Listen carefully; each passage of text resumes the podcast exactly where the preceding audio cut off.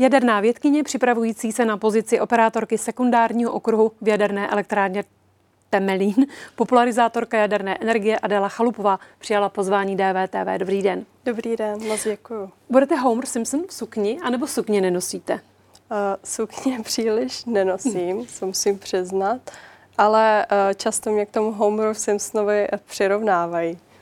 Takže to bude Homer, ale prostě bez tak, sukně. jako je tam bez sukně. Jste stipendistkou skupiny ČES a připravujete se na pozici operátorky v jaderné elektrárně. Co taková práce obnáší? Uh-huh. A, takže já nastoupím eh, za dva, za, teda toto září nastoupím a, na pozici operátorky sekundárního okruhu a, na Temelín a vlastně nejprve nastoupím na dvouletý výcvik, kde se dozvím komplexně všechny informace o elektrárně. A teprve po těch dvou letech mohu nastoupit teprve na pozici přímo na elektrárnu. A, a tam bude mým úkolem jednak sledovat parametry během provozu, a potom například um, zajišťovat zařízení, provádět různé zkoušky.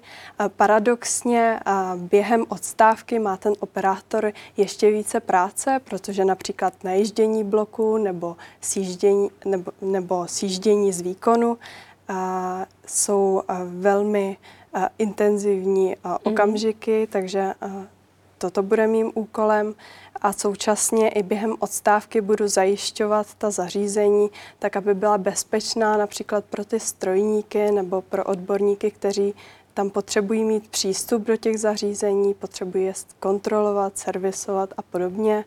A rovněž musím být připravená řešit nějakou mimořádnou událost, která se tam může nastat. Jako třeba? Jako třeba selhání nějakého zařízení, což samozřejmě nechceme, ale musíme na to být perfektně připraveni.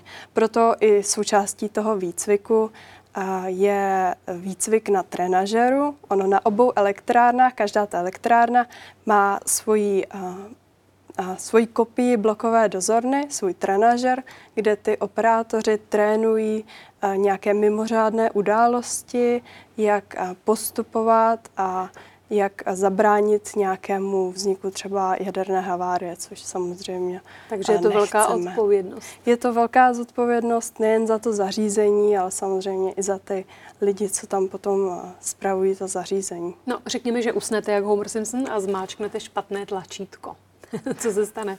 To nemohu samozřejmě usnout.